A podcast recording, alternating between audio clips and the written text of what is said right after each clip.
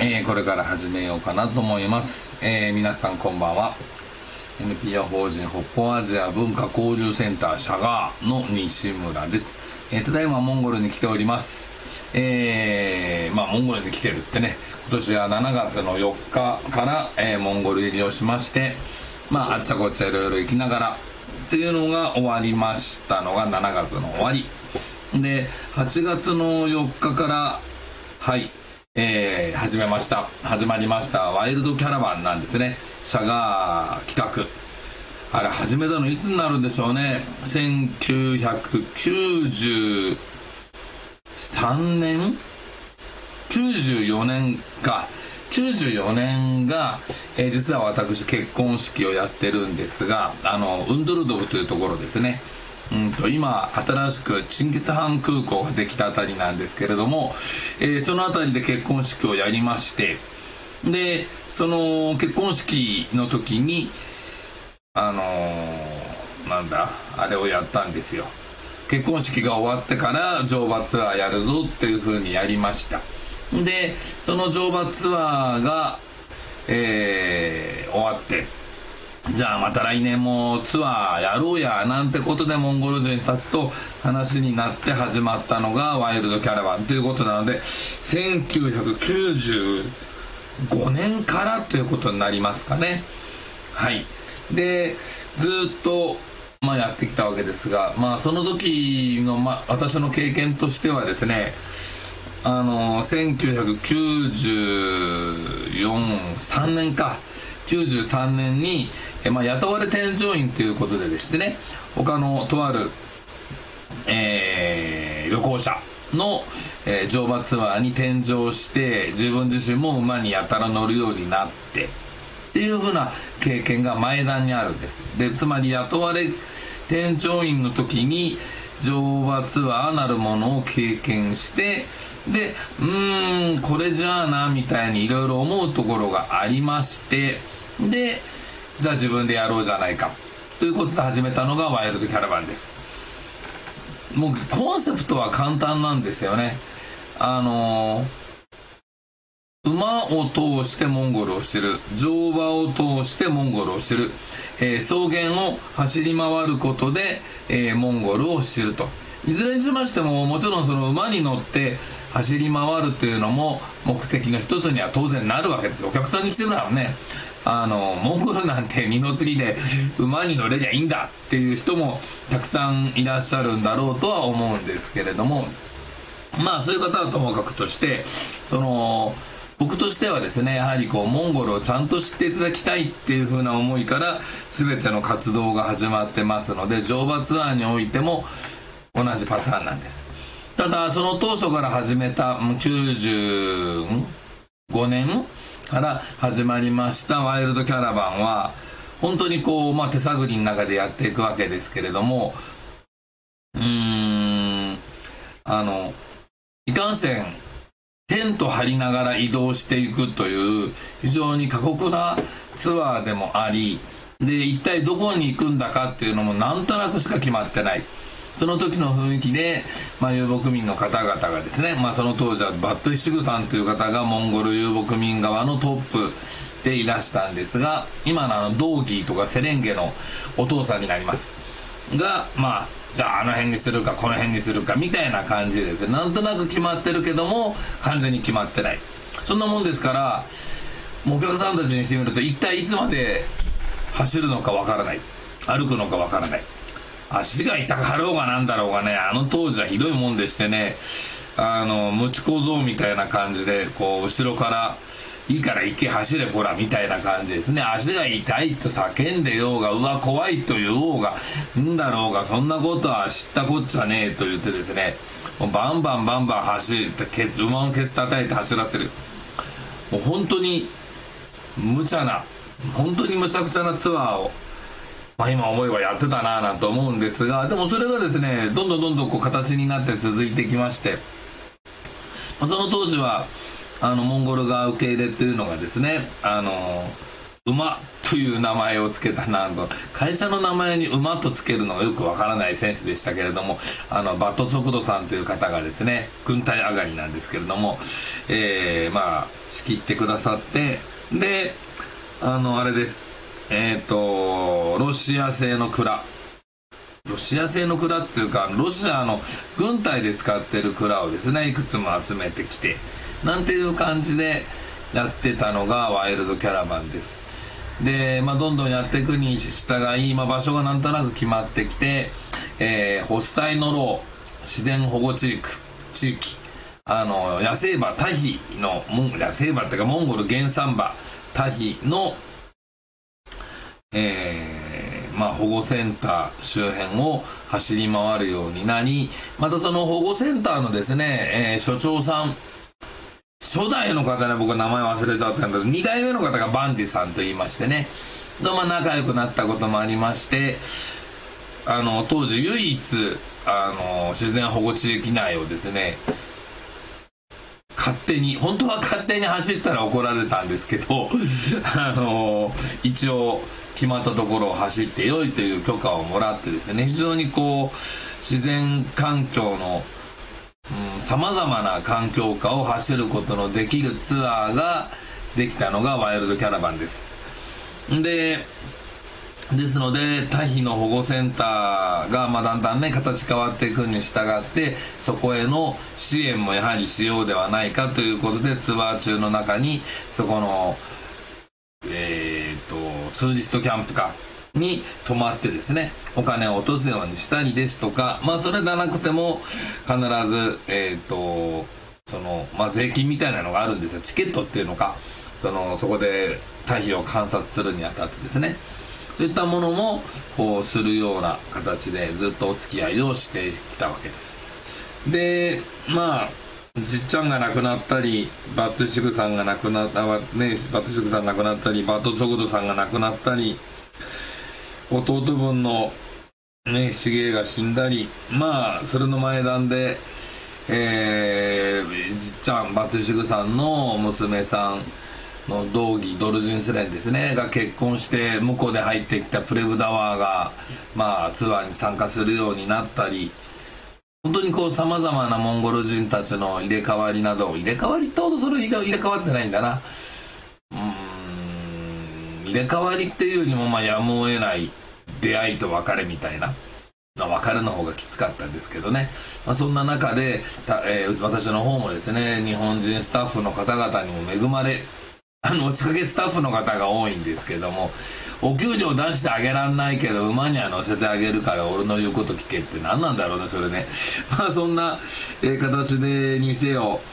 まあ、スタッフの人たちにも恵まれてですね、どうにかこうにか運営をしてきてきました。で、それが、いつだったかな？うちの息子が、小学校6年生の時に来て、中学生の時にも来てるんで、確かね。2年続けてきて、あいつが中学校1年生の時のツアーを最後に、えー、乗馬キャラバンツアー、このワイルドキャラバンをやめることにしたんです。で、まあ今回の話は、その辺りからのことになるのかな。うん。あ、ちょっとその前にもう一つワイルドキャラバンの特徴とでも言うんでしょうか。本当に、ただただ走ったんです。だいたい100に短い時で120キロ。長い時は180キロぐらいですか。あのー、そうだ、ワイルドキャラバンの乗馬の仕方っていうのをこう一応紹介しておきましょうかね。えー、まあ長距離、とにかく走るんです。それも、引き綱などはなるべくなしで、ね、あの草原、この草原をですよ、こう、人に繋がれて走るなんて、なんかね、あんまり面白くないじゃないですか。まあ、僕が経験したところでもひどかったのが5頭の馬をなんか横つなぎにつないでただただずっと移動する。お客さんそれで嬉しいのかねと。あ多分嬉しくなかったんじゃないかな。そんなのにならないようにとにかく自由に走る。で初日はまあ20キロぐらい。で2日目はねなんと70キロぐらい走るっていう恐ろしいツアーだったんです。この70キロっていうのは、まあ、出発点から、えーのちょっと急な上りに始まり急な下りに始まりそして平らなとこ凸凹なとこそして砂丘を砂丘がすごいんです。あその前にあれで畑の中を突っ走り。で砂丘のアップダウンでモンゴル人に襲われね。でタシセンターに突っ走っていくんだけどこのね丘がね結構タルバガンの穴が多い。ってのは当たり前なんですよね。自然保護地域だからタルバガン天国だったりするもんであいつらもうやったらめったらどこお構いなしに穴開けますからね。そんなところを突っ走ってでみんなビールが飲みたいかおおなんて言いながらツーリストキャンプあのタヒセンターのですねに乱入していくと。で翌日はね20キロそこそこで、まあ、馬休めなんて言いながら大きな、えー峠あのホスタイノロ地区ホスタイ山脈地区のですね大きな峠を登って降りてその後平らなところビャーっと走って河原まで行くと。で翌日はまあいろんなパターンがありましたね。石人なんていうのを右にわーっと走って回るルートの場合もありましたし、えー河原あたりをうろうろうろうろして回る。このうろうろっていうのはそのもちろん川に入るんですよね。ひどい時になるとあの馬の背中に正座をしてないと足がずぶ濡れててで馬の上に正座するとちょっと間違えるとねえドボンって言っちゃうわけなんですね。モンゴル人ですらドボンと言ってて僕の弟分のやつがね僕の目の前でああ落ちてこっちとかああ落ちたああ流されてたみたいなねそんなことになっているのがあったり。でまあみんな川にどもうね乗馬が終わったら川に飛び込んで、うん、体洗うもいいし洗濯するもいいしもうとにかく水浴び。で4日目も長いんですねこれがね。4日目は長いんですよ。その帰らなきゃいけないから。これも大体4560キロ60キロオーバーだったな。わーっと走ってって最後はまあ20キロ前後ぐらい。もう20キロ前後ぐらいっつうともうこれね4日目あたりからほとんどの人がいわゆるパカランパカランパカランって走り方ですね。あのてってってってってと歩くのの次のトントントントントントンっていうのがまあ僕ら二足なんて呼んでるんですけどもこの二足のちょっと早めのトントントントントントントンの次のパカランパカランパカランこれ3足。でこのパカランパカランパカランパカランで3足はいでドドドドドに入ると4足。まあドドドドドにまでね入れる方はリピーターさんなどに時々おられましたけれども普通ですと、まあパカランパカランパカランで一番気持ちよく走れるような感じに早い方は2日目から。それでもほとんどの人間が4日目ぐらいにはそのずっとじゃなくてもそのちょっとね自分なりにそのパカランパカランの風をこう楽しめるようになり4日目のね本当あのなんでしょう家にベースキャンプに帰る時なんかになりますとね。あの4日目からそうなんだけども馬が自分の家の方向に向かっていくってこと分かってるんであの走るのが速くなるんですね。もうそういうのもあって走りやすいっていうのもあるんですがっていうかもうそれもプログラムの上で考えてやってるんですよ本当はね。でねえだからもうゴール直前になったら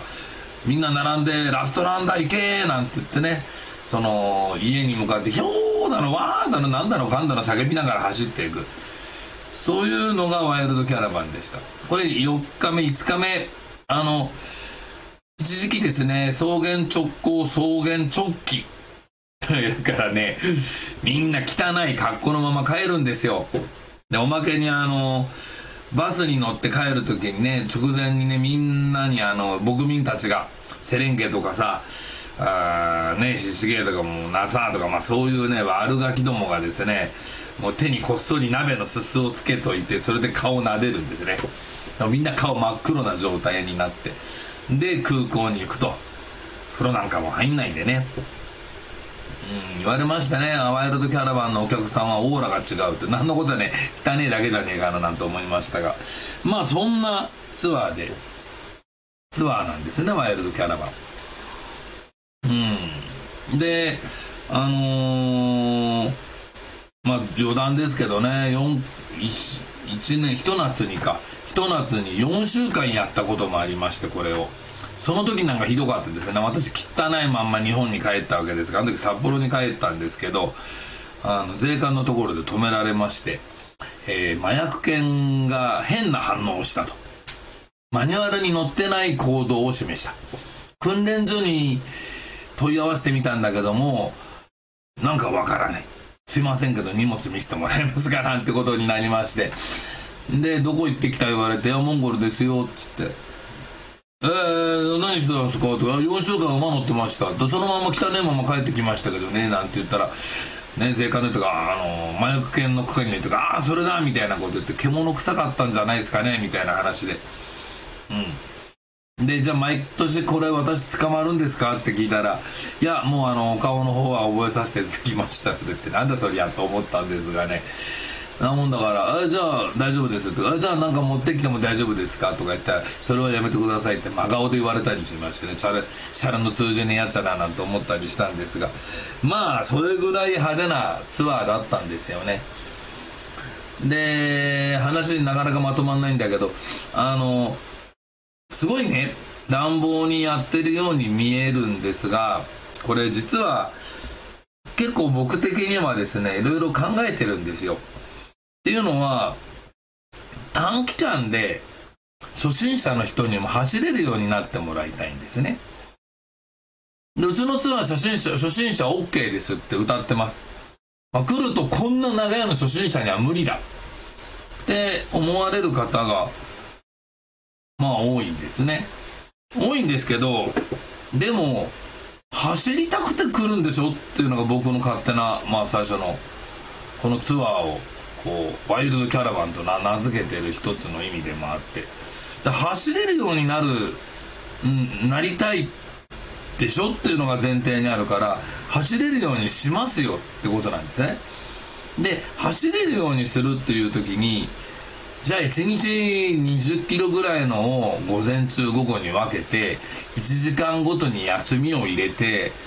なんていうそんなね密度の薄いことで走れるようになるわけはないんです。じゃあやたら乗ってれば走れるようになるのかっていうことをまあ言われると思うんですが実はこれがなるんですよね。体が馴染むんです。例えばつまり初日、え家から出発します。なかなかね馬が言うこと聞かないんですよ。俺は旅に出たくねえみたいなやつらもいましてね。ここから行きたくないなんてやつらがですね。例えばあのー、なんだ群れで動いてますからその群れの一部が残ってたりすると俺はあっちに行きたいなんて言ったりね。でそれのところを無理くり出して、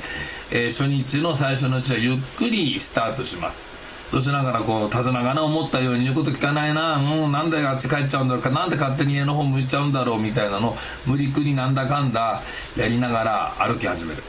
初めての人は本当にこうトーントーントーントーンと一人で歩くのですらびっくり。おっかなびっくりっていうのが怖いわけですよね。でもそれがこうだんだんだんだんとこうね慣れてく慣れてくるというかしばらくすると馬の方も諦めて動き始める。乗ってる人間もちょっと慣れてきてその最初の歩くスピードにですね力が少し抜け始める。そうすると上に乗ってる人間がちょっとこう楽な形になってくれると馬も動きやすくなってくるんですね。で馬もテレリンテレリンテレレンことを言いながらも前に進むようになってくる。で一つ目の峠を越えて降りてくところ降りてしばらくしたところあたりからできる人はこの人大丈夫かなできるかななんていう方のところ方たちを対象に、まあ、もちろんその止め方どうのってのは教えてはいるわけですがな教えたってねそんなすぐにできるようになるわけはないなこっちったら分かってるんですよ。なんだけども少しでもちょっと早めに出しましょう。歩くスピードがターンターンターンターンだったのがターンターンターンターンターンと歩けるようになる次がタンタンタンタンタンになるおっとこの時はまだ初めてのスピードだからはい手綱引いてって止めてみるそれらを繰り返し繰り返しやっていくうちにその自分が出せるスピードとどうやったら止まるんだみたいなのがなんとなく分かるようになるで初日の後半ぐらいになりますとそれまで本当にこう上でガタついてもうこんななって、うん、乗ってた人たちがこう馬の揺れに体がこうっとね合うようになるんです。ただそうなってもらうためには正直言うこと聞いてもらわなければダメです。例えば蔵の前つかまないでくださいとかですね。手離してくださいですとかまっすぐ乗ってくださいとかね。もちろんすぐに全部はできるようにならないでしょうから一つずつやりながらそれらがマッチングするタイミングがいずれ来るのを僕らは待ってるんです。見てるんです。で1日目がもうみんなへいへいはーはー言いながら1日目のキャンプ地にたどり着く。そして2日目もうすでに膝が痛いとかね腰が痛いとかケツがむけたなんて方もいらっしゃるんです。なんだってうちはあれですからね。あのー、あれですよ。モンゴルグラ使いますから。モンゴルグラでのものなのでそりゃあねお尻ぺったんなんてならないんでモンゴルグラを使うのにはちゃんと理由がある。ちょっと今回はそこまで話しませんけれどもモンゴルなんだからモンゴルグラ使おうよ。モンゴル人が、えー、馬をどんな風に思っているのかっていうのがこの蔵の形構造などなどに実はいろいろ現れている。これをですねただ乗るのが当たり前だみたいなところで乗るためのものを人間がつけて人間の思い通りにするんだなんていうそういうコンセプトではない乗馬というのをやはり僕はモンゴルであるからこそプロデュースしたいと思うんですね。でとなると人間側は頑張るしかないんです。で1日目頑張って20キロちょっとでどうにか行った。2日目長いです。で1日目のところで少し力が抜けてるから2日目はですねこの長い期間の間に本当にこの次のトントントントントンのスピードに体がすっかり慣れるぐらい。とあとアップダウン激しいコースにしてあるのでその蔵の上でのその馬の上でっていうのか馬の上での体重の移動と手綱の長さっていうんですか？馬なりに行かせようとすると手綱を緩めなきゃいけない。これをこう無理くり引っ張り回してると馬が言うこと聞かない。けれどもある程度の長さでないと危ない。などなどいろいろな条件があるんですよね状況っていうのは。それをこうなんとなく分かるためには下りをこう降りていくと馬を動かさなきゃいけないっていうのと怖いっていうので止めなきゃいけないっていうのとのちょうどこうなんつうんだ折り合いのつく場所っていうのがですねなんとなく分かるようになってすぐ完璧には無理ですよ。なんだけどもでもそういう風になる。そうして野間会には昔はあれでしたね。その言ったみたいにあの砂丘のアップダウン。ここでモンゴル人たちがですね襲いかかってくるんですね。帽子を取るぞとかね。あのえっ、ー、と春貝っていう、ね、イラクサだ。イラクサ持ってねこの野郎とかってね襲ってきたり。それから逃げるためにみんな蔵の前を蔵の前の蔵の部分を持ってると手が離れて「この野郎やめろやめろ」とか言ったり「帽子取り返せ」とかやったりそうこうしてる間に本当ね蔵の上でのね体重移動。で蔵の上での体重移動ができるってことはですねモンゴル乗馬の最も肝になるあぶみのあぶみに力を入れて踏ん張って立つ姿勢の基礎ができることになるんです。で3日目になったところで平らなところで僕は体重移動だけで右に左に右に左に行くよとかいう風なのを蛇行する練習をしてもらったり。もちろん川なんかになっていったらもう皆さんもうその辺まで来るとね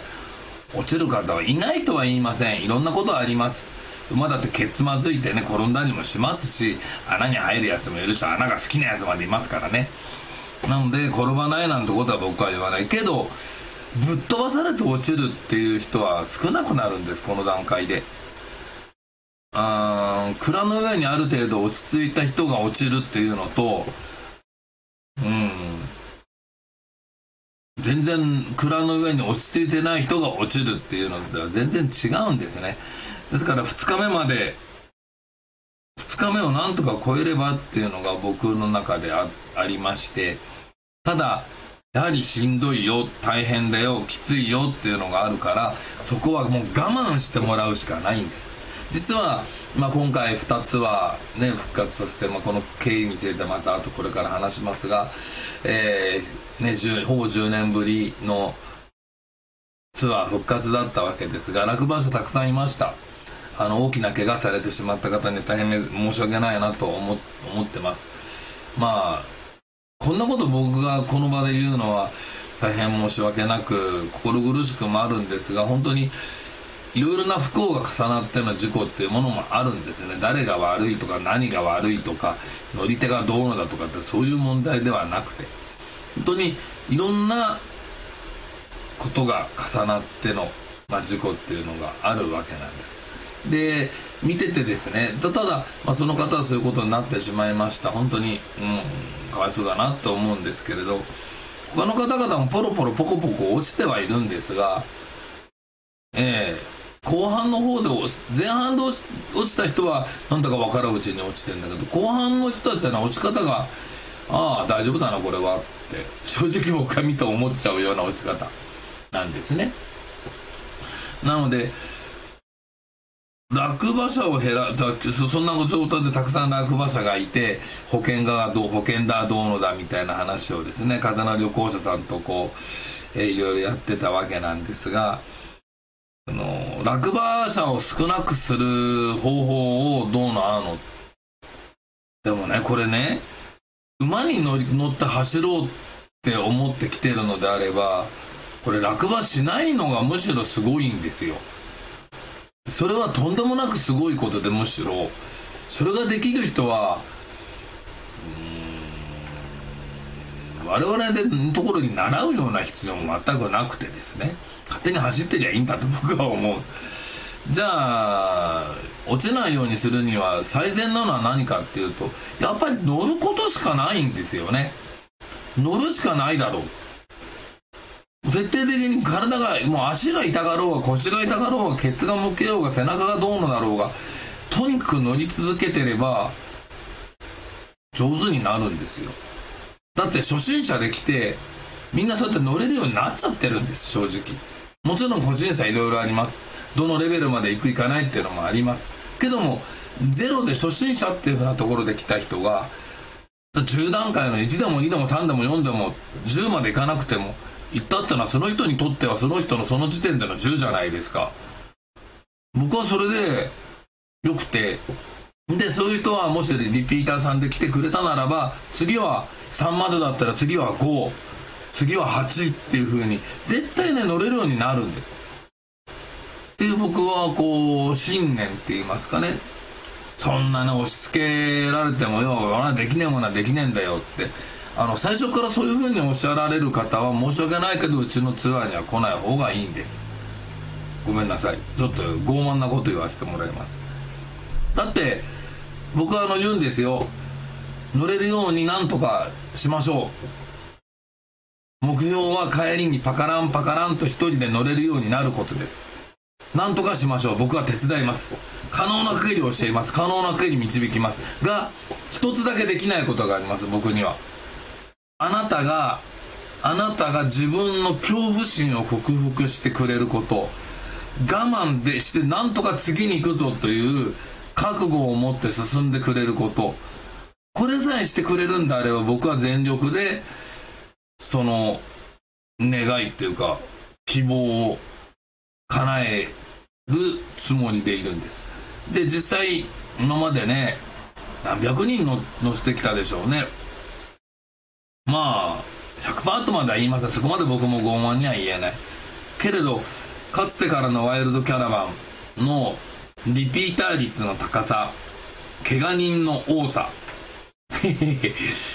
多いですよそれなりにきっとね。で保険適用になるぐらいの人もちろんいました。けどリピーター率の高さですとか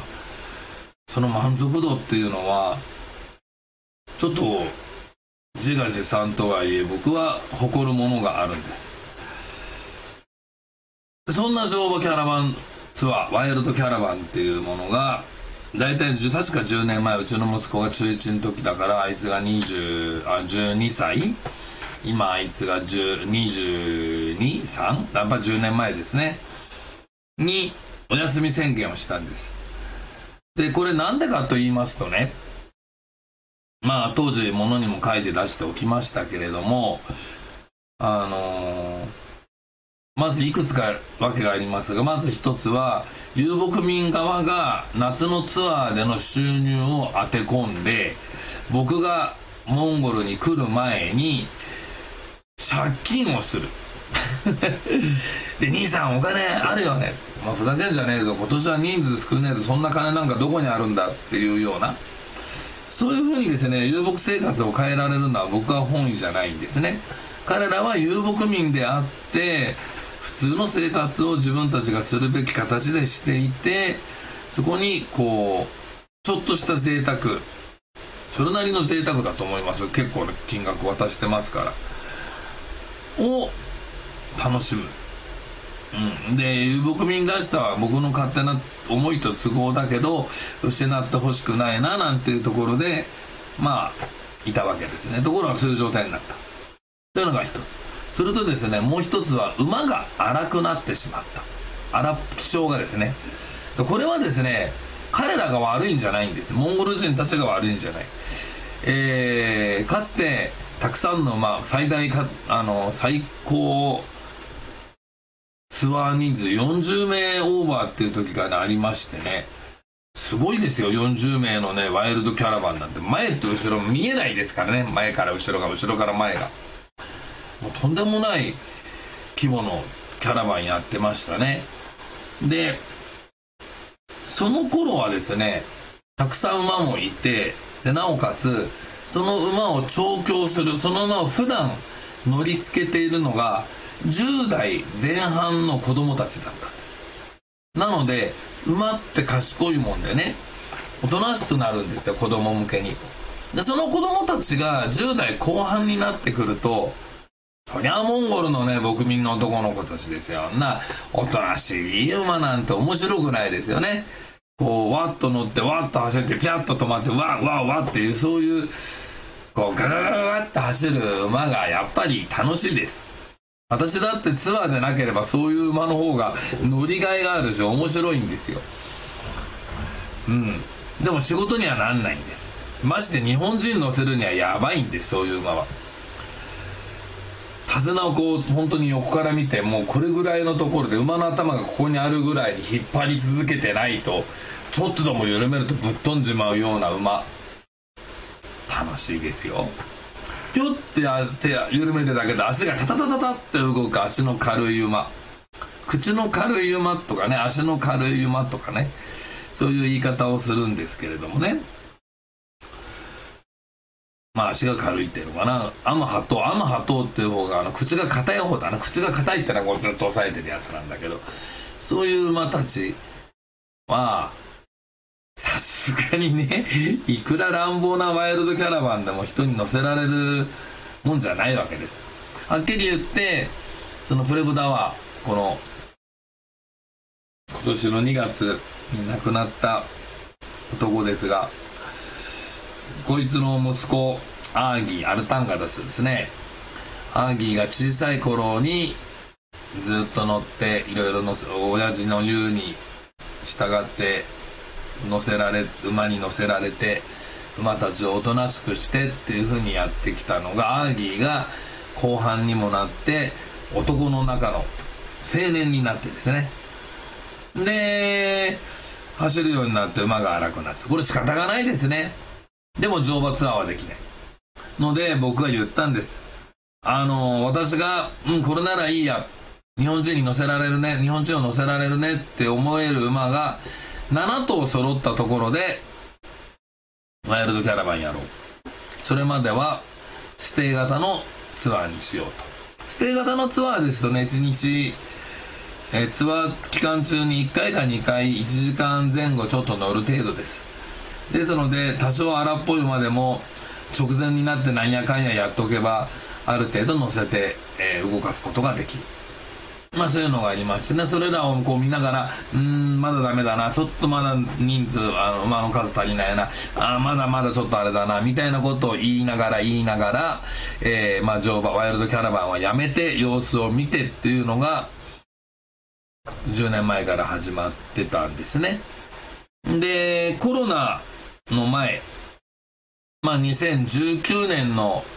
ツアーかな、草原での。彼らの家の周りでのツアーを僕が今やってああそろそろお前馬何頭だいっつったらああもう大体10頭ぐらいは平気かなってどれどれでね僕がいろいろこう触ってみて乗ってみてああいいねこれならね。ああじゃあ来年あたりまたワイルドキャラバン復活するべなんて話になったのが2019年の秋。で2019年の冬ぐらいから、えー、告知しまして募集開始、えー、5名限定2020年8月前半2つはうっしゃーわーって人が集まったよしやるぞって言ってたら コロナですよコロナ。モンゴル行けなくなっちゃいましたね、えー、ツアーなんてやってらんないやってことになっちゃったわけです。でじゃあまあツアーできなくなっちゃったぞと。でこの4年間ですね。できなかったわけです。ででも彼らはこの4年間ずっと馬を準備し続けました。で2022年の12月頃かな僕がプレブダワーにまあ連絡をして「おい馬どうだよ」って言ったら「お兄さん大丈夫だよ。全然平気だよ」じゃあやるか。おやろうやろうやろうやろう。最初5人一発だけの限定でワンツアーだったんですがあっという間に人が集まってしまいました。ありがとうございます。風の旅行者さんの方からね「市村さんもう一本やってくださいよ」正直僕は4年間のブランクまあそれから前から合わせる約10年のブランクで体なまってるんじゃないか。1週間のツアーを私自身がきついんじゃないか。2本なんか無理だろなんて思っていたんだけど、まあ、そういうんでね。じゃあ鞭打って頑張るかと。自分にですよ。っていうんで2つのツアーを今年募集しておかげさまをもちまして、えー、今日の朝2つ目のツアーグループの皆さんがお帰りになったというところだったりするんです。そしてまあツアー蓋を開けてみて蓋を開けてみてのお話はまあいいかな。なんだかんだね僕も1周目は 1, 1グループがえらい疲れましたよ。どういう意味ね、もう体バキバキ。なんかお客さんたちが帰り際にワングループ一つ目のグループのお客さんたちが空港で帰り際に「え西村さん実はね」なんて言って明かされたのがなんか夜寝てる時に寝言で僕が「畜生体痛え!」とかでなんかそんなことを叫んでたらしいんですね。いや本当に痛かったんだもん僕だって。ね、7月後半にタイガー往復したといっても走ってはいないんでねたかだか6時間ただ乗ってただけだからまあアップダウンでしんどいけれどもそこで使う筋肉とね草原の走る筋肉違いますからね。まあ痛かったんですよね。でまあやりましたと。ところがこれやるにあたってまあ先ほどにもちょいと出ましたように2月の頭頭半ばか、えー、モンゴルのお正月の前えっと大晦日の夜にあのプレブダワーが亡くなってしまったんですねで息子のアーギー彼は大学卒業後ウランバートルの建築事務所で、うん、事務方で働いています。結構花形職業じゃないかな。今建築ラッシュですしね。で、その彼が1年間の仕事の休みをもらって、実家のお母さん、同義のところで、家畜の面倒、世話を、このお父さんが亡くなってから全部することになった。で、彼も言ってました。彼が言って、彼は言ってました、こういうふうに。今までお父さんは僕をどうやって大学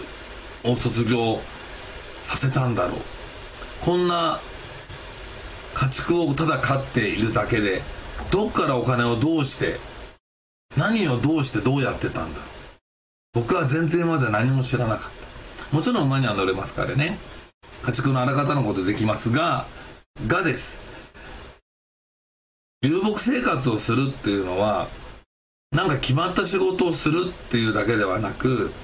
臨機応変に社会に適応していろんなことをして生き抜かなければいけないんですね。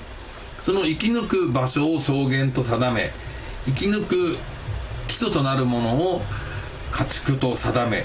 その中で都市空間戦い抜いてきた。のが遊牧民です。仕事としてなんかマニュアルみたいなものがあってこうなればああならああすればこうするっていうものをただやればいいっていうようなもんじゃありません。仕事というのではなく本当に生き方生き様って言っていいんだと思うんですねこの遊牧民という人たちのこと。はですので遊牧民1年生ですアーギーは。そんな彼ですからこの春ちょっとタイミングをいろいろ逃したりいや悪いことまずいことをやってしまってうんと牛をね殺してしまったとか生まれた子供の世話がうまくいかなくって死なせてしまったとかそういったことがあって、えー、生まれるはずの子牛たちが生まれず残らず今たった1頭の子牛を子牛しかいない。つまり搾乳ができる母牛が1頭しかいないということなんですけどもそんな状態になってます。でもまあそうは言いながら彼は一生懸命一生懸命やってきました。お父さんが亡くなった直後に僕は彼に言いました親父の弔い合戦やるぞ。ここでツアーをやらないなんていう選択はないからな。お前馬を準備できるか親父が準備しようとした馬たちを5頭しっかり育てろ。調教しろ。って言っておきました。ですので彼は、えー、子家畜たち子供の家畜たちが生まれたりなんだりの世話が終わった直後からまあ大体4月頃なのかな？から決めた5頭、まあ、実際は7頭だったらしいんですがを順々に乗って乗って乗って乗って乗っておとなしくしてくれました。無知で叩いた分だけ走る。叩かれてもキャッとかってスピードを出さない。あっちゃこっちゃはね変なこう癖がない。実に素晴らしい馬でしたね、今回。びっくりしました、見てて。うん。その証拠にね、こう、例えば、人が落ちてしまった馬が、なんかその辺うろついてるけども、その馬捕まえるのが楽、楽ちんなんですよ。普通ですとね、その馬が、あ人を落とした馬っていうのは、うん、ザン・アバフって言うんですけども、あのー、ちょっと気性が、気が立っちゃって、しばらくおとなしくならなくって捕まえにくかったりですとかね。いろいろするんですけどもそんなこともなく本当におとなしいいい馬たち。その代わりね僕の乗ってる馬は荒っぽかったですけどね。って言ったら「兄さんのそれ調教してねえわ」とかって「お前よく言うよね」まあ俺日本人だっていうの分かってねえんだろう。いやだって僕が生まれるに前から馬乗ってんじゃってお前らと密度が違うわいっつってたんだけども。まあそんな馬をあてがわれて1周目は結構苦労しましたね。その苦労の結果ですねきっとこの左腕が今もう痛くて関節が物持てないんですけれど。ああ、まあ、そんななそれはいいんだけども。ただですねそういう状況になっていてちょというのはつまりアーギーは1年間の休みをもらったお母さんのところにいて家畜の世話をしていてどうにかこうにかツアーを終えることができたと。まあ、ツアー始まる前にアーギーとお母さんのドーギーと3人でこれさ来年。お前1年後にこっから仕事を辞めて辞めてというかまた町に戻って家畜どうするんだ？このまんまとかにいかないだろ？お前仕事辞めるのも嫌だろ？だってさあれだけ勉強してやっと得た仕事だし。ねえ。人雇うのかいどうするのかい。一旦やっぱりワイルドキャラバンやめた方がいいんじゃないか。っていうふうに僕が言ったら2人とも2人ともがですねうんやっぱり大変なんだ。春の忙しいところを今年はどうにかこうにか切り抜けたけれど来年どうかわからない。そしてかつ馬を調教しきれるかというと約束がちょっとできない。もう道義の方はもうね息子を信じてはいるけれどもでもいかんせん遊牧民1年生ですよ。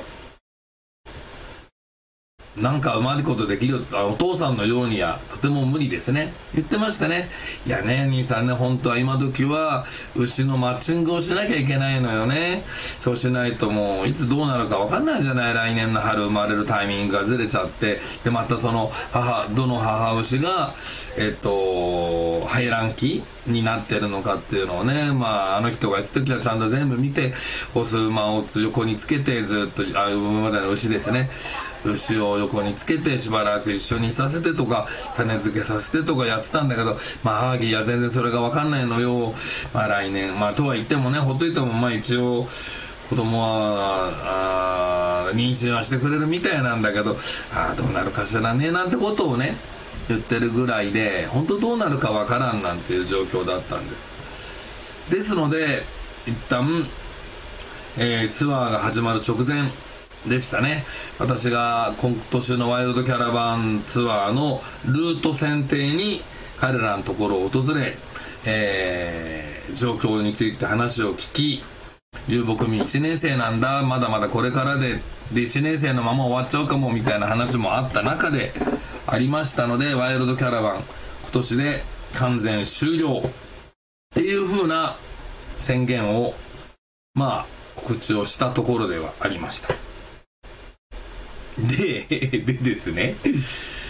ところがどっこらしょ。どっこいしょ。この間ちょっとまたね追加で続くも続くかもみたいなことで書いたと思いますがそこのついての話なんですけれどアーギーがですねえー、乗馬馬に乗りながらの馬に乗る最終日えっ、ー、と昨日一昨日か。一昨日の最終日のもう一つ前の日だ。一昨日の前の日に馬に乗ってねずっとこういる時。僕のところ来て「兄さん兄さん僕ねこの家畜を失うのは嫌なんだ」お父さん僕は今までお父さんのことよく分かってなかった。けれど今か、えーと、僕民1年生としてこの辺にいていろんな大人がなんだかんだと声をかけてくれてどこであったりそこであったりするんだけれどもその時に「ああお前があのプレブダワーのおおお前があのプレブダワー家の馬を継いだものか」うんお前のじいさんはお前の父さんはいやいやなかなかすごいいい国民だったぞ馬飼いだったぞみたいなことをですね散々言われたらしいんですね。で彼お父さんの名前のもとでうん。いろんなことがうまくいってるんです今現在。例えば今回の乗馬ツアー中にその水がかつてはですねあちこちに井戸もあったし湧き水もあったしどこで何しようがもう全然良かったんですよ。ところがこれが今誰かのものになってしまってなかなか多いするとお水が得られない。川にキャベツですけどね。でそうなった時にこうあるところに寄ったら「ああお前プレブダーのあれか」っていうことで「おい水持ってけ」なんていうのがですねポコポコポコポコありましてね本当に「お前の親父は偉かったね」っていうようなそんな状況を彼自身がひしひしと感じてるんですね。であるからお父さんが残してくれた馬だけに限らずこの草原で生きるということですね。これをやめるのは嫌だって言い出したんです。でやめるのは嫌だにしてもでもその自分が身につけた専門職を捨てるのも嫌なんですね。でやっぱり彼は何とかして日頃の家畜の世話をしてくれる人間を雇おうと思うと。そのためには彼は逆むしろ逆に、えーと、街で、えー、しっかりとサラリーの得られる仕事をしっかりすると。だからこれアーキーね結構実はね金持ちになってましてね。車持ってるでしょ？バイクも2台持ってるんですよ生意気に。俺より金持ちじゃねえかあいつ。あそもそも私と比べるのがおかしいんだけど。でもねそんな感じなんですよ。まあ、花形職業でしょうからね。で、普段は町で仕事をしっかりして、で、牧民を雇って、で、その家畜の世話をしてもらいながら、お母さんは田舎で今までの暮らしを今まで通りにして、で、春になったタイミング、つまり必要なタイミングで彼自身も、えー、と、草原にやってきて、特に馬の世話をしたいと。つまり馬牧民として有名であった有名な親父の後を継いで馬飼いとしてのあ名を残したいっていうんでしょうかねそんなことを言ってるんですでポソッと僕に言うんですよ「兄さんさナーダム用に馬を飼うっていうのもいいよね。はい。お前、それ何かいあのー、いわゆる国のナーダムかなんかに出すんかいいなんて話になったんですが、実はあの、プレブダワー、親父ですね。彼の親父のプレブダワーは、国のナーダムで3位になる馬を輩出したことでも有名だったりするんですね。これなかなか想像できるもんじゃありませんよ。しかもただの遊牧民ですからね。今なんかはね、金持ちがいい馬といい馬をもうわーっと買い込んで掛け合わせて、場合によっちゃサラブレッドと掛け合わせてとかってでもなんかもうぐちゃぐちゃなんです、はっきり言って。モンゴル馬の良さっていうものがどんどんなんかなくなってるんだ、なんてことを、今回、フチェって、フチットバトルっていうのがスタッフで一人来てくれたんですが、彼も馬飼いだった男で、彼も嘆いてましてね。まず以前、そういう、その、馬飼いとしての本文をわきまえ、かつ、それをこう、先に残していくっていうことに、なんか、アーギーはやりがいを感じているみたいなんです。まあ、これが可能かどうかというのは、現実に国民さんを雇えるかどうかというところにかかってくると思います。まあ、すぐにわかることじゃないですね。でも、彼が本気でそれをやるんだっていうのであれば、僕はやっぱり、老骨に鞭を打つしかないでしょう。うん。やりますよ、ワイルドキャラバン。そしたらね。やりましょうよ、ワイルドキャラバン。まあ、風の旅行士さん的にはね、落馬車をどうやったら減らせるかを対策をして、対策をしてって言った？ら、そもそもですね、僕的に言えばですよ、落馬をした時に怪我しないようにって言ってヘルメットとなんとかかんとかいろいろつけて、あれね、つけて走るの、まあ、リークないなってね。まあ、落ちた時に安全な。例えば今回、ね、落ちてちょっと大怪我しちゃった方がもしあれしてなかったら、いや、多分アマラも行っちゃってたかなと思うと、もちろんあの直帰、あのエアジャケットは必要なんだろうな、必要だったんだろうなと、素直にそこは認めます。でもななんかね、その辺が僕の中でもね、答えが出ないところだったりしながら。まあ、いずれにしましても、そのね、アーギーの気持ちを最優先に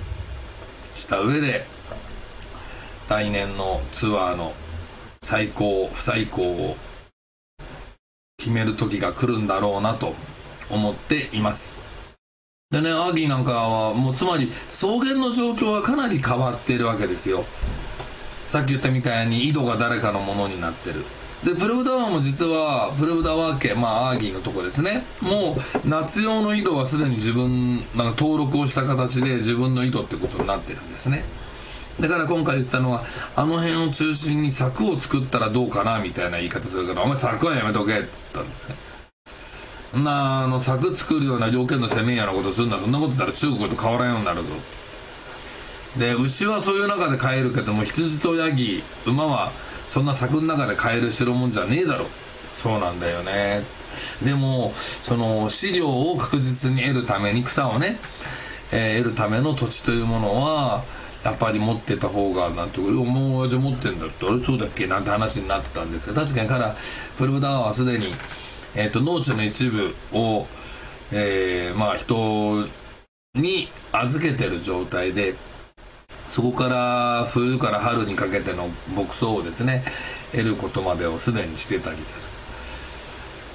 る。うん。あの遊牧ってね本当に多くの人がまだまだよく知らない。僕も知らないこといっぱいありまだあるんですけれども柵囲って餌やってれば遊牧できるかったら違うんですよねこれね。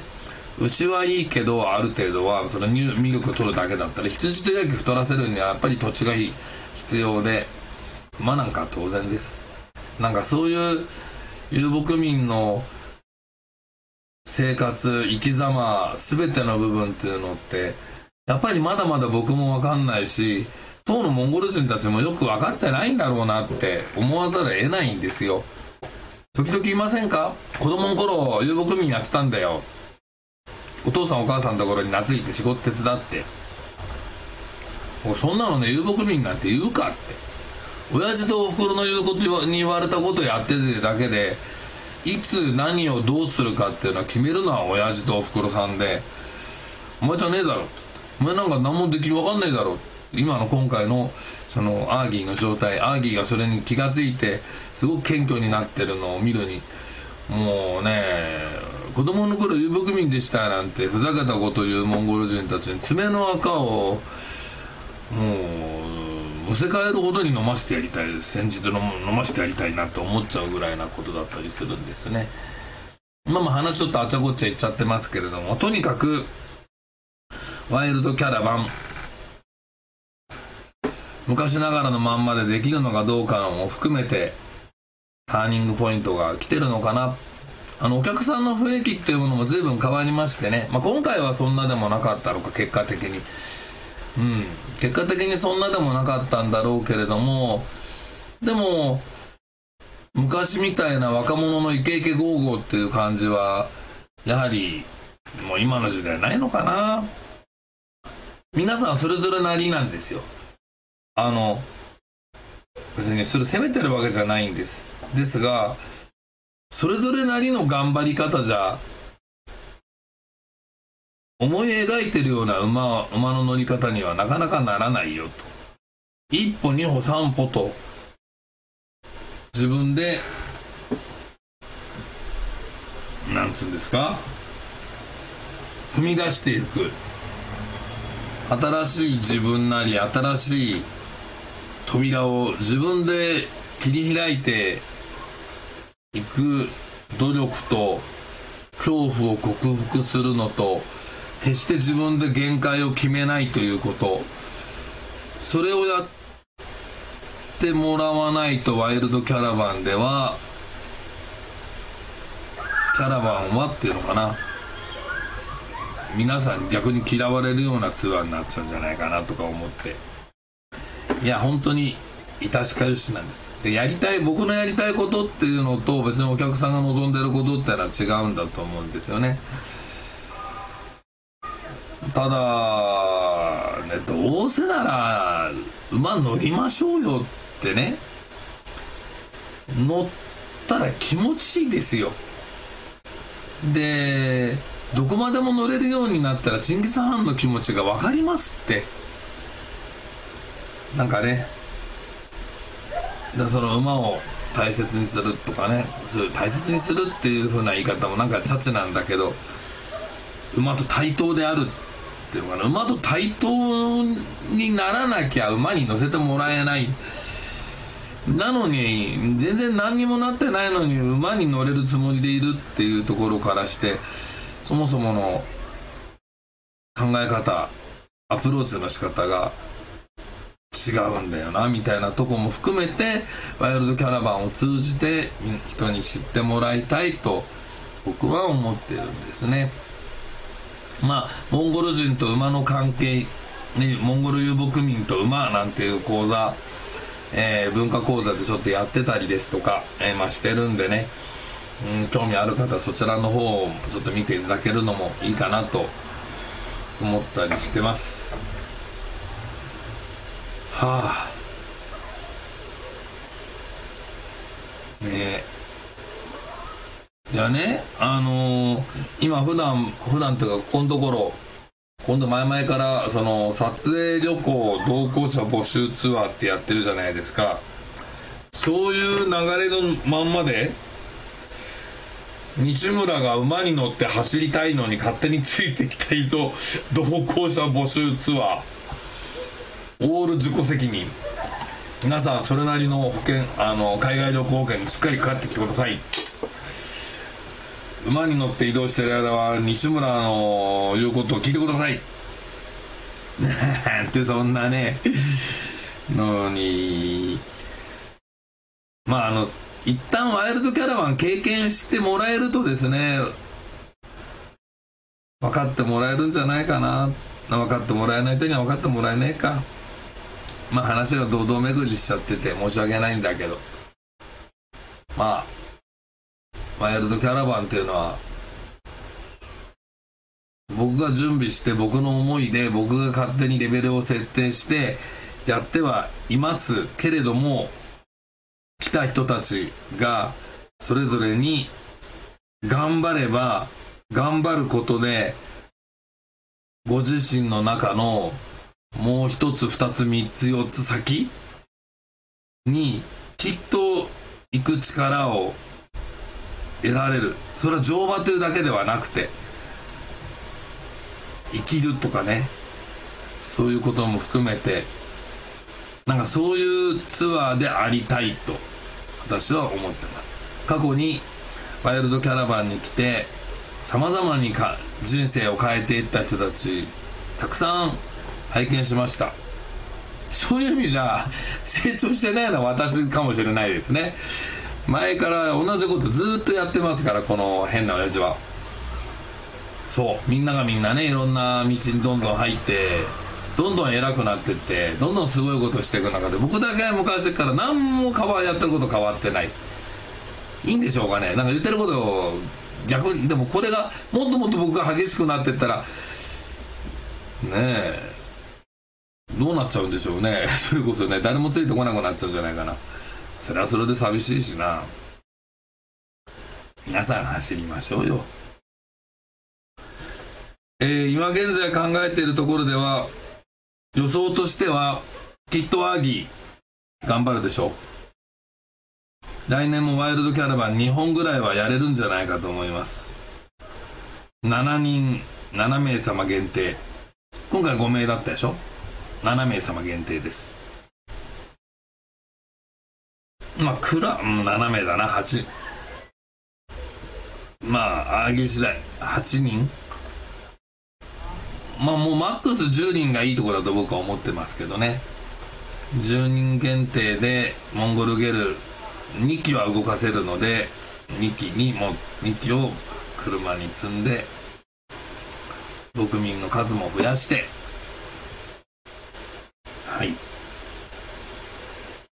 やれたらいいなと思ってます。やるとしたら8月の前半だと思います。であとですねあのお友達様ご一行様で西村つかない状態でいいよ西村うるせえから俺たち勝手に乗るよ自己責任でいいよとかですね。そういう方々のグループツアーで馬に乗って走り回るぞっていうのをアレンジできます。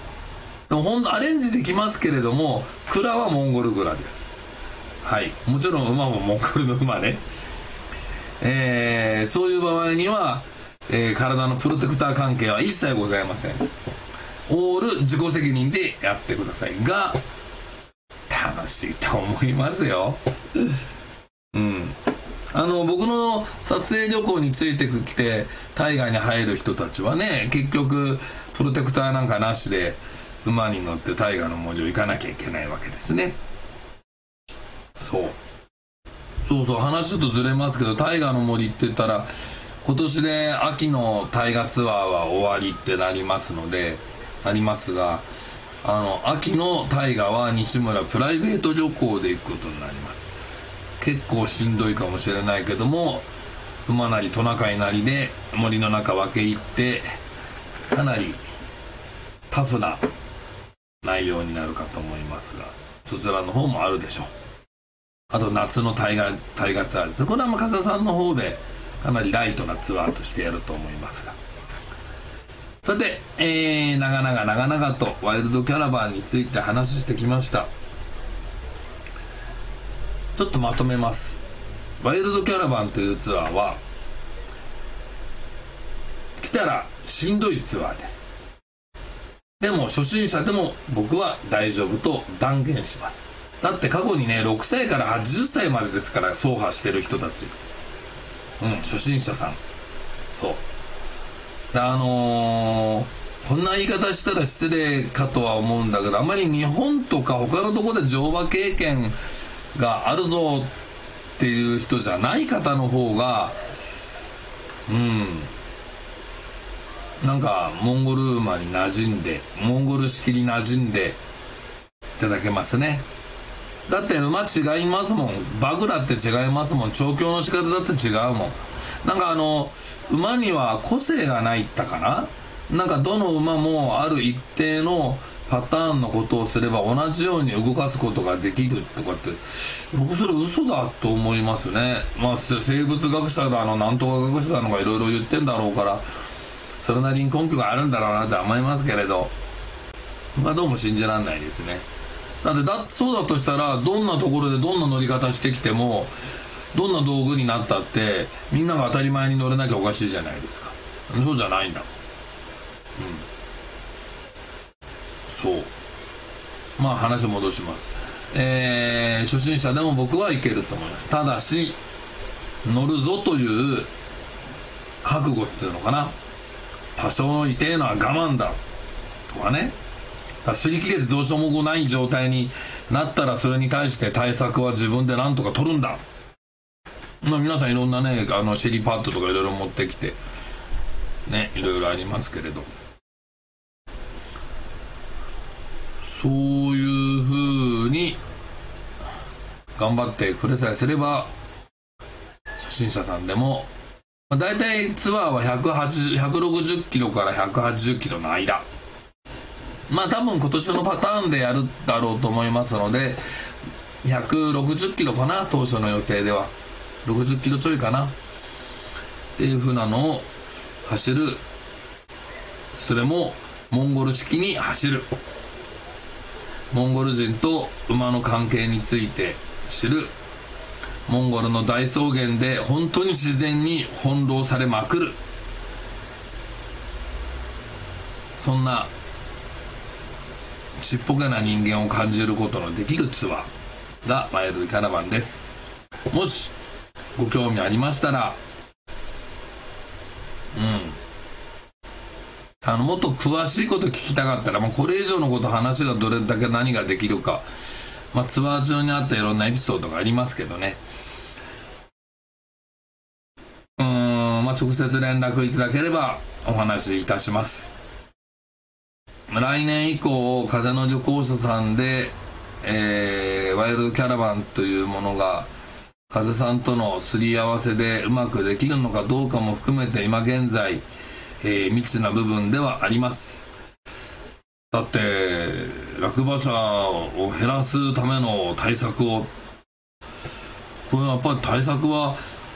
慣れることしかないな。だその慣らすスピードは僕はそんな急がせてないですよ。ただ長く乗るから2日目とか初日でも膝が痛くなったりとか背中が痛くなったりとかするのは覚悟してもらった上ででもそこに耐える。根性。根性根性ってさまるであの巨人の星じゃねえんだからよって言われちゃうかもしれないんですがでもそこがなければ超えられないものは超えられないですよ。理屈となんだ五択でどうにかなるもんじゃないですからね乗馬なんて。はい。でもそこを超えれば絶対馬に乗れるようになります。それも日本の乗馬環境で乗るよりもはるかに自由にはるかに好き勝手に気持ちよく乗ることがきっとできると僕は思ってます。あの日本の乗馬界に喧嘩売ってるわけじゃないんですけどね。違うんですよ。だから状況がそもそもがね。うん。そこを知っていただければなと思ってます。さて随分と長々と喋っちゃいました。うん日本に帰ってきたのに。ああなんだ幸子さん。すいませんねこの汚い顔ね。今日お帰りになったというのにまたこんな顔見せてしまって申し訳ないです。はいあの参加者の方でした。お母さん頑張りましたよね。うんまあ、でもあの痛いもう初心者が来るべきあれじゃないなんて思いながら思ってらっしゃったんだと思うけどうん。ちゃんと最後まで乗ってたじゃないですか。それがワイルドキャラバンなんです。いいんですそれで。次はもっと走れるようにきっとなりますって。それもワイルドキャラバンの面白いところです。さてあんまり長々と話しすぎてもう1時間経ちましたね。またえー、なんかの機会に、まあ、ワイルドキャラバンの話をするってことはないんだろうと思いますが、この後、私の滞在はまだまだ続きます。えー、っとまあ明日からちょっと東の方にあのブリアートブリアートモンゴルの方にですねちょいとばかし訳ありで行って帰ってきます。3泊4日。で戻ってきたらまた道義のところでえー、コーマに焼きを入れる焼き印を入れる儀式に参加するためにまた道義のところに行って28日までかな。ちょっとうだうだしてようと思ってます。これ事実上僕にとってはお休み？本当の休みかもしれない、うん、でそれが終わったら8月の31日からえっと大河ツアーですねちょっと紆余曲折がありましてもろもろ変更変更変更で本当ねモンゴルの国内線を使ったツアーはダメですね。やめましょうね今度からね。風さん。うん。もうもう陸路使っていきましょう。日程が長くなったって車に乗ってうだうだ疲れようがこんな疲れないツアーなんていうのがありえるのがおかしいんですありえない。そんなものはおかしいんです。そんなところでねあの媚び売ってたらねやりたいことできませんよ。うん。な24時間にあ12時間12時間車に乗るのがなんぼですか？なも寝てりゃいいんですよ7ね。それでいいんです。でまあじゃあのいつだっけ？9月何日かまで。10日？11日？12日ぐらいだったっけ？まで、えー、大河のツアーがありますが戻ってきて16日からえー、おめでたいことにと言いますかおかげさまをもちまして、えー、っと犬鷲祭りツアーの方が、えー、再興されることになっております。でそれが終わるのが9月の21日。で僕あ20日？僕の飛行機は22日。23日には、えー、日本に着いてるというそういう寸法であります。そうだな。まああの途中でどっかのタイミングを見てまたなんぞトークライブみたいなのやるかもしれません。今日はねちょっとここで顔出ししました、えー、久しぶりにヒゲのある西村に戻ってます。はい、えー、体重は7 9キロでした。色素もう1キロぐらい落ちると思ったんだけどこれ明らかに筋肉になってますね。うん。そうちょっと締まったかなって自分で感覚はあるんですがまだ腹はブヨブヨかな。そんなでありますがまあいいかな。あのー、今度はトークライブにしときます。だってこんな顔みんなずっと話、ね、声だけで十分ですよ。ラジオでいいんですよ、こんなもんあの、音だけ聞きたい方、えっと、これ音だけの部分取り直し、あの、分離して、えっと、あっちで、えっと、スタンド FM の、えー、ポッドキャストの方にも流しとき、えっと、置いときますので、もう一回聞いてみようとか誰かにこの顔見せなくていいから話だけ聞かせようと思われた方、えー、ポッドキャストの方でもご覧、えー、お聞きいただければと思います。ではでは皆さんお疲れ様でした。おやすみなさい。さようなら。てってれってれと。でん。